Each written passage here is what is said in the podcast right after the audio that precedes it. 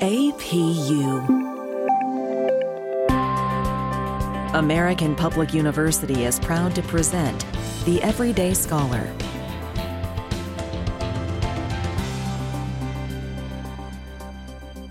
Hello, my name is Dr. Bjorn Mercer, and today we're talking with Dr. Jennifer Fisch-Ferguson, full time faculty in the School of Arts, Humanities, and Education. And today our conversation is about the writing process. Welcome, Jennifer. Thanks, Bjorn. Happy to be back. Excellent. And so, really, just to jump in, I wanted to talk to you about your own writing process. You, as a published author, many different novels, many different themes and topics and subjects in those novels. And so, what writing themes make sense for you, and why even use themes? Themes are the easiest way for me to connect with certain concepts I want to pull forward. And by that, I mean I tend to write a lot of fantasy and urban fantasy.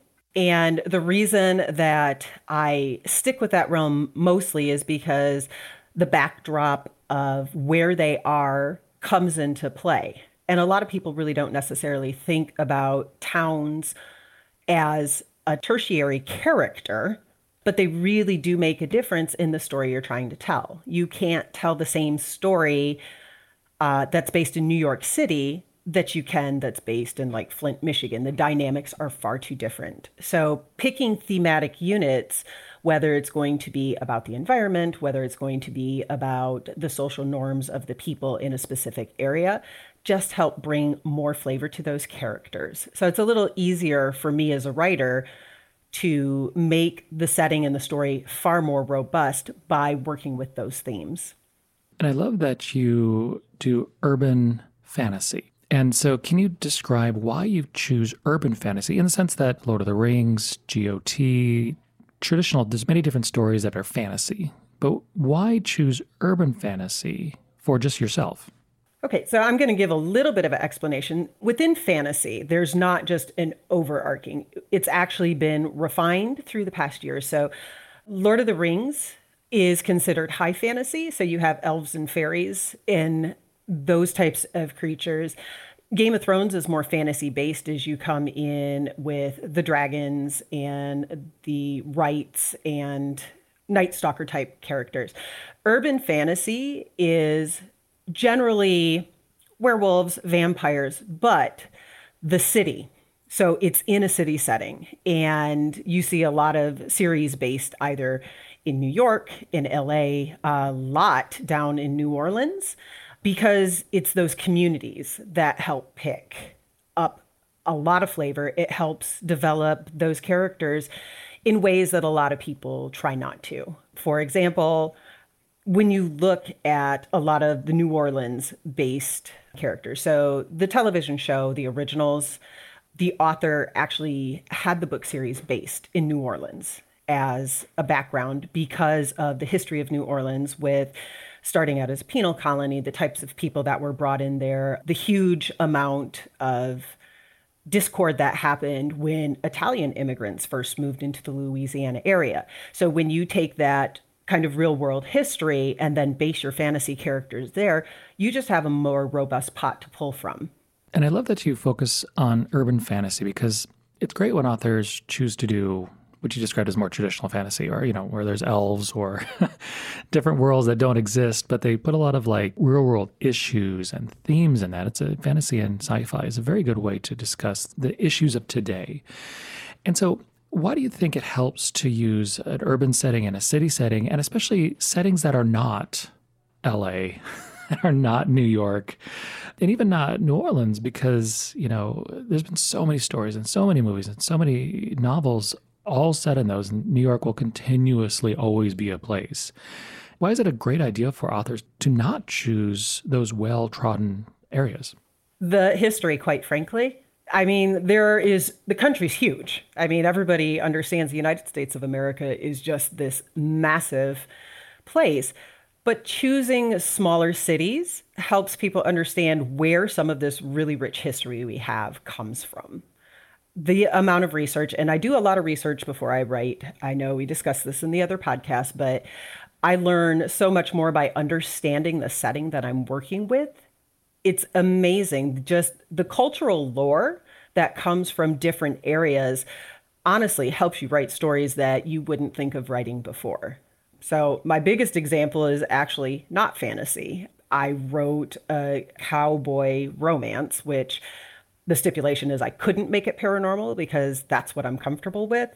And just by doing research, I learned so much. Number one, about um, Montana, never been to Montana, just it never crossed my purview to actually go there. But understanding how people came together in these small clusters of communities as the territory was being developed.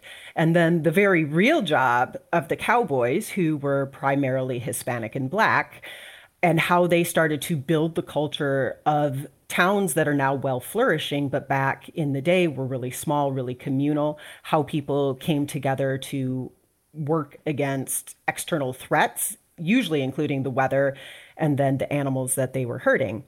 So there's just a lot of information. There's a lot of regional flavor that can be injected into a story if you step outside of LA or if you step outside of Louisiana. And I'm guilty. I have a series set in New York. But where I tried to be different is the story setting is under Central Park. So for people who are not aware, the subway lines in New York are multi layered. So they would build a subway line, it would flood, they'd pack on top of it, and they would elevate and then build another subway line. So the subways are multi tiered, they go down pretty far south. And the big thing lately has been having these rave parties in old subway stations that have been unearthed. Not quite sure that it's legal, and I haven't been to one, but I've seen some pretty amazing pictures. So that's actually where I set my story was underneath Central Park. So and that really lends and transitions really well to the next question is for your stories, what inspires them and how do you get your ideas? You've already talked about a few stories, but when you are deciding to write a new story, do you sit there and let divine inspiration just just hit you? Do you go out and research stuff and have ideas gestate from that? What's your process for trying to come up with new ideas? It is very multi-pronged. So sometimes I just have a real good idea for a story. Just sitting there, my mind's wandering and I come across ideas. A lot of time it's brainstorming. So I live in a household of storytellers. So my husband runs a D&D campaign with my kids, which I think is hilarious. I have not been invited and I'm okay with that, not bitter. But they are magnificent storytellers and both of my kids from the time they were little, this is what they grew up with. So at any given time they will pop in, hey, "Mom, I have the story idea to to run by you." And then sometimes I'm like, "That's a great story idea. I think I'm going to use that one." They're like, "Okay."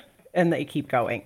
My husband and I brainstorm a lot that's just kind of one of our favorite pastimes. Let's talk about this world and let's talk about things in it, especially if they're expansions of a story that I already have out. Sometimes those brainstorming sessions turn into whole different series just because I'm done with that world. I have a finite with it, but I can pick up the story and move it to another series. So there's a lot of that. And then, not to sound like a weirdo, but goodness gracious, life is crazy. And sometimes you just see themes in things around you, or if you're at the gym, and I tend to spend quite a bit of time at the gym, listening to other people talk. People have very interesting lives.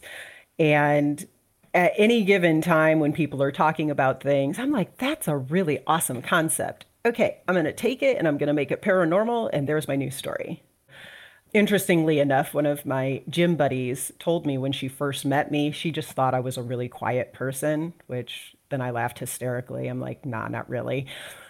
But she knows I write. So she would come up and she'd be like, I have a really great thing for you to put in a book. And I'm like, okay, cool. And so gyms are small like any other setting. And so now I have random people walk up. They're like, oh, you're that author chick.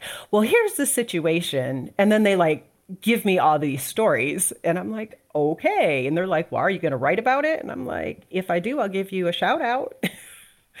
there's a plethora of different ways that inspiration strikes. Yes, sometimes there's divine intervention, but a lot of time for me, it's the what if. So you can see a regular everyday situation, and then it's like, all right, but what if I have a teenage witch who can throw a fireball? Then what happens? How do the dynamics of high school work if some people have magic and some don't? So it's being able to play with reality and make it fun and then mess with the characters and make their lives, you know, rough and difficult and terrible, which again is usually a parallel for things that happen in real life. Life is not always easy, but if you can blame it on your cousin who threw a fireball at your head instead of blaming it on maladjusted social anxiety that a lot of people have, the story is a little easier to read and then does the job of offering escapism. I mean, people see the parallels with their life. People who are anxious understand what anxiety looks like, but in a magical realm, anxiety can look like creating a small hurricane in your backyard. So it comes together nicely. I really like how you're talking about a character throwing a fireball at someone and then that causing some sort of issue. Because just like you said, really delving into people's actual issues is very complicated and very messy. And in fantasy or anything like that, when you have these individuals whom are essentially superpowered, one would almost think that their lives would be easier, but in stories, they're never easier. They still have all these issues and all these problems and all these emotional and uh, difficulty in communication and all these different things, even when they're going up against, you know, like a big bad or a boss that they have to defeat to save, you know, the world or whatever. They still have these same issues. And just like you said, it's an easier way to connect with those issues rather than being like, well, yes, X happened in my life and I'm still dealing with it so many years later and it's messy and I really should be going to therapy. But this person in this book is going through what I'm going through. So I'm really able to connect with that. And today we're speaking with Dr. Jennifer Fisch-Ferguson, full time faculty, and we'll be right back after a short break. At American Public University, we believe that higher education can unlock higher purpose.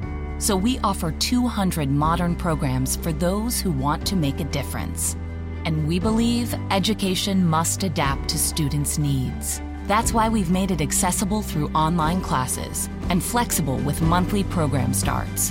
American Public University, within reach, without limits.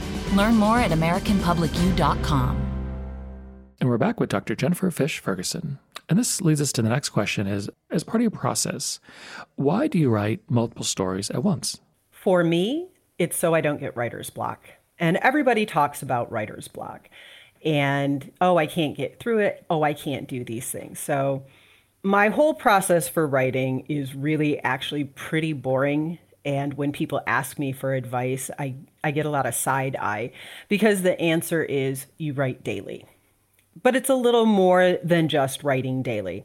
So, without getting into the science of all of it, I write at the same time every morning. I have a word count that I get to every single day, which is 5,000 words. It sounds like a lot. I know that.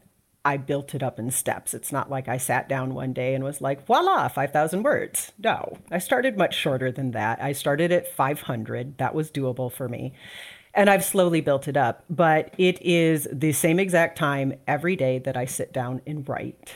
But the reason I write multiple is because there are sometimes my brain just is not gelling with a particular story the one I'm currently working on, I finally realized the reason my brain wasn't working with a particular story is I never figured out how it ended. I just had the conflict and I had the end. So the whole resolution part in the middle, I had never talked about, I had never thought about.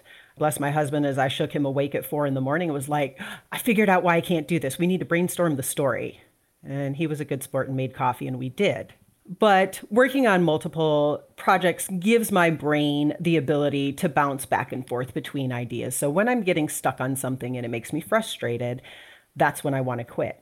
But when you have four or five projects that you're working on, I can ping pong back and forth because they're just different enough that my brain has to say, oh, right, here are these particular characters. What situations do we have them in? How do I want to work with the writing process for them? And I know that's not for everybody. Quite a few of my friends work on one story very steadfastly until they get it done. And there are two different methods by which people write that are talked about often. You have your plotters and your pantsers. So, plotters, people who create outlines and they're like, this is A, B, and C all the way through. And then pantsers, who are people who fly by the seat of their pants, who just write chapters. And then they have a kind of loose outline of how the story is supposed to go and they go back and forth until they get them done. I will say that I've very, very much started out as a plotter. And I actually do write outlines when I'm creating a story and everything is fresh. And I put down the key points that each portion of the story should have, break it down kind of into chapters, and put out how the flow of the story is going to be. At this point, because I have an outline, I can pick and choose between the chapters I actually want to write. Some chapters are far easier than others. For example, personally, I find it really hard to write fight scenes, not the physical, going to take an axe and swing at you type of fight scene, but verbal sparring between partners. I always honestly thought that was going to be the easy part. Just put stuff down on a page and woo, they had it. It's emotionally taxing because when I create characters, I'm invested in them. I want to see how these things go. So when they're saying hurtful things to each other, it's not just how do I put down these hurtful things that are going to kind of cut deep, but then how do I resolve it later? So there's a lot of brain process that goes into creating ideal situations. And then having different sets of characters to work with allows the problems that I'm having with one book and making it go when I stop there. I've got other things to work with. And I like how you talked about, did you say plotters and pantsers? Yes. Because my writing style has always been a pantser, where I just write whatever as it comes out. And then as whatever I'm writing takes form, that's where the organization comes. Now, with characters, do you have like a character sheet where you have an idea of what they do, what they like, to ensure that your characters are consistent throughout the entire novel? If you're a pantser like me, sometimes you can be inconsistent with your characters. And so, as a reader who reads it from beginning to end, that needs to make sense for them, even though as a writer, it kind of exists all at the same time. Sure. And so I'm a gamer. I have a gaming family, so character sheets a hundred percent. That that actually is some of the fun parts of creating this person with their personality and what do they like? What don't they like? Do they have allergies? You know, do they have these weird little rituals that they go through? humans by nature are pretty ritualistic. So if you really start to think about how you get ready for the day, some people take a shower and then do their maintenance, then brush their teeth, then go. I know there are some people who brush their teeth in the shower. I can't get my head around that because I would be the one to accidentally put soap on my toothbrush. So those have to be separate ideas. But definitely, I use a character sheet. And when I write multi series book, which I think I only have two standalone books. So most of my experiences, multiple books in a series, I keep an active spreadsheet of characters, interactions, whether or not they have like beefs against each other in weird little ways. When I do my werewolf books, I print out a copy of the months so I can then highlight what the phase of the moon is in because for the canon of the stories, I absolutely need to have things very clearly delineated and saying, okay, if the full moon is here, this is what these characters have to do. And it just helps me stay organized so I do have that consistency. That's very much a part of being a plotter is making sure you have details that are all the way through. The other part that people never get to see really is all of the work about the world that I know that never hits the page. Because in building a world and making the rules for a magical world so they're consistent and everybody has to follow them, I have a very huge 3D knowledge of how the world works, what's happened generations before, sometimes what happens generations after. So the picture is complete for me. Is there any historical era or type of history that you draw from for inspiration? For example, George R. R. Martin, that's his name, obviously took a lot from English history. Do you take history from American history, uh, local history, um, family history? Well, family history, I suppose, in the weird Easter egg way, that in every single book that I've written, I have put a true incident from my history in the book. So whether it's a situation or an interaction with another person. And call me crazy, but every now and again, I actually forget the entire breadth of the story. So I remember the main points of it, but then I'll go through and read and I'll be like, oh, hey, here's this little incident. Ha ha. You know, personal chuckle, personal in joke. But as a historical time period, not necessarily. But I definitely do draw from having lived as an African American person. And that flavors in the books in different ways, just about how you have some personal interactions or you have a relationship with a person and then all of a sudden the relationship skews sideways when you learn oh well you actually support things that i didn't think you would.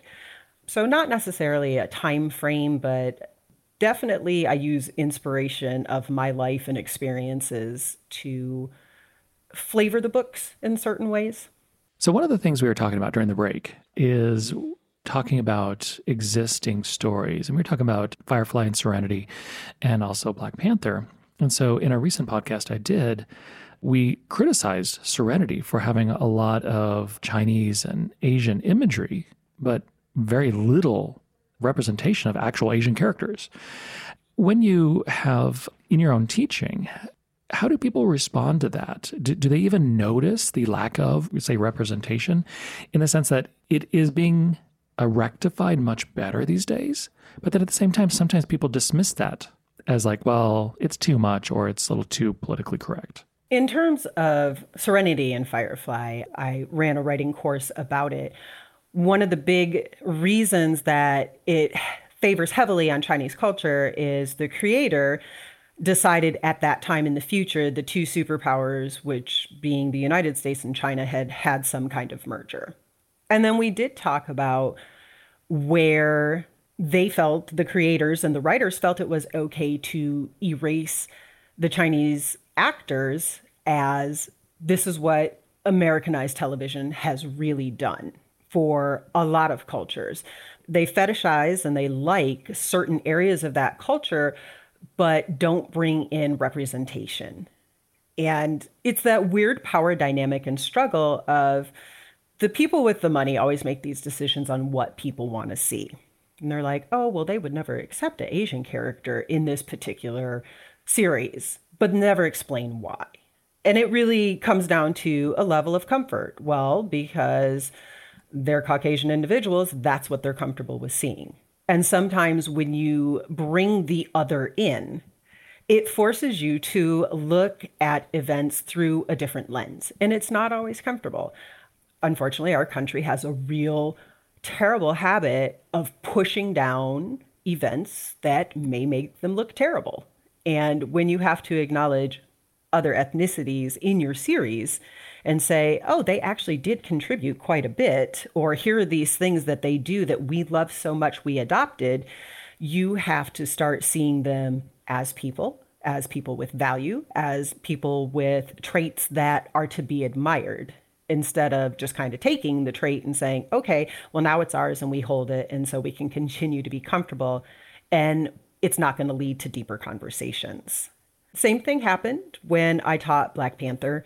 Now and again, I'll teach a dual enrolled class. So they're high school seniors taking an intro level college class. And in some of the areas, they're fairly white. And here I come bringing Black curriculum into the classroom setting.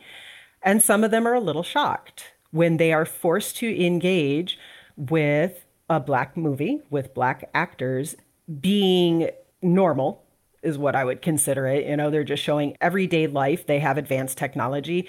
They do all these things. And again, it forces people to look at Black lives through the Black lens instead of coming into stereotypes, which are more heavily perpetuated. I think it's about making people a little uncomfortable. I think, honestly, most media should do that a little bit, try to do that. And it's not like when I write, I come out with these huge social agendas that I'm trying to push and get everybody on track. But I think there is a wider space for learning in your discomfort because you're being forced to set your assumptions on a shelf. You're going to have to look at it. Hopefully, you're going to critically think and analyze what you're actually seeing.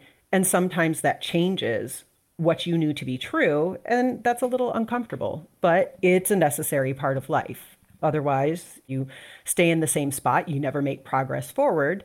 And I would be sad for anybody to be stuck like that.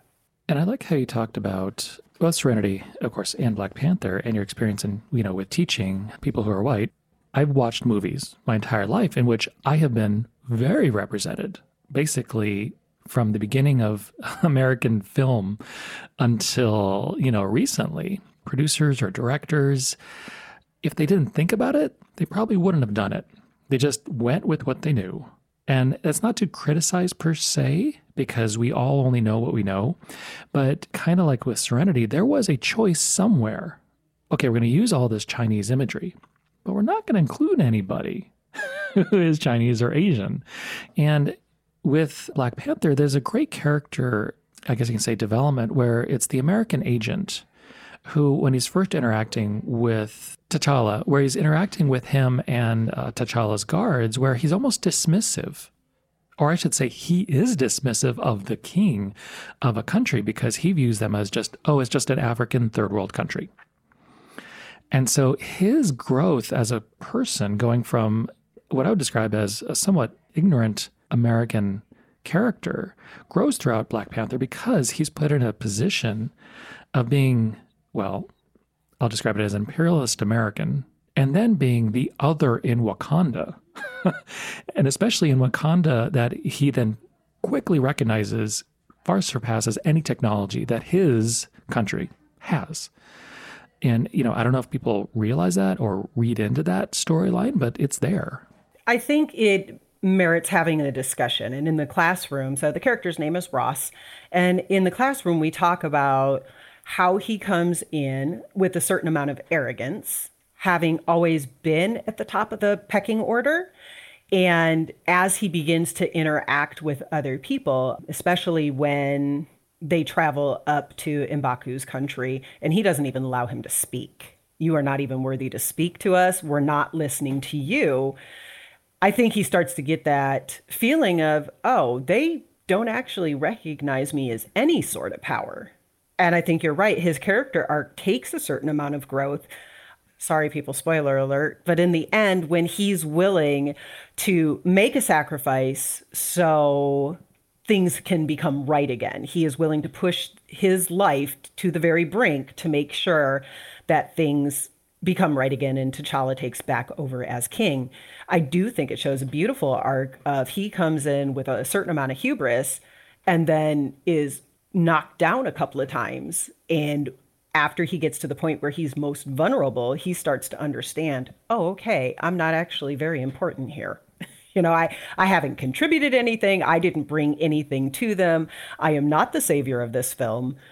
Then he starts to understand, okay, this isn't about me. How can I be supportive?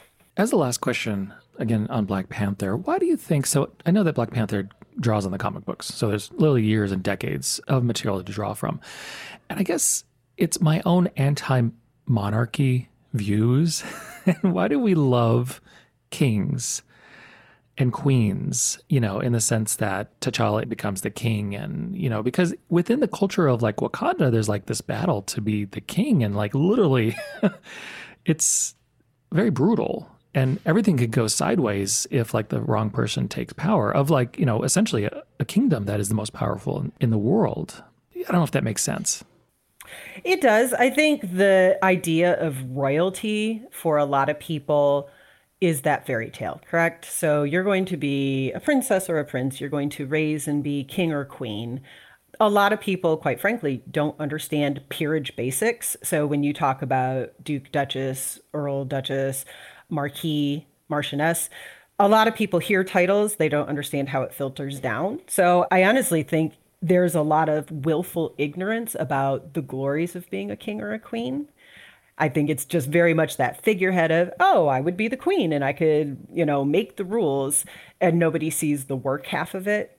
So I think we have a very romanticized notion of what royalty entails, especially because we don't have the titles here. Uh, we have the power structures here, but we don't use those particular titles. So I think everybody is like, oh, I'm going to be king and life's going to be a cakewalk instead of recognizing it's a title, you're a human filling the title, and with the goods come the bads. Because when I think of royalty, I always think of Henry VIII Charles I, which led to the English Civil War. I think of Nicholas II, that which his inaction helped, well, destroy Russia. so there's all these things. I guess from my perspective, I'm much more of a parliamentist, parliamentist, more of a democratic institution person. But it's a much more it's it's not as exciting as a story because yes, the princess isn't kidnapped into a family and they, she grows up normal and then one day she realizes she's the princess and then everybody loves her. You know, that is a wonderful fantasy story, but it implies a power structure that is extraordinarily unfair. But this is how we get escapism, right? So we entice people just enough with the other to be like, but you could do this glorious life thing. You too can be a Cinderella. But looking at the rest of the work that comes after, we, that's where the book closes. You're done. You don't have to think about it anymore. I mean, I think most stories do that work of escapism. You're reading another situation, whether good or bad, and either you're like, yeah, I can relate to that and that would be great. Or you read a different type of story and you're like, well, thank goodness I'm not there. so you, you've got both sides of it. Excellent. An absolutely wonderful conversation. Any final words, Jennifer? For starting writers, again, don't give me the side eye, but the best way to write a novel is to write every single day at the same time and then find a decent online writing group to help you hone your skills. Excellent and absolutely wonderful advice. Wonderful conversation. And today we're speaking with Dr. Jennifer Fisch-Ferguson, full time faculty in the School of Arts, Humanities, and Education. Of course, my name is Dr. Bjorn Mercer, and thank you for listening. For more information about our university, visit us at studyatapu.com. APU American Public University.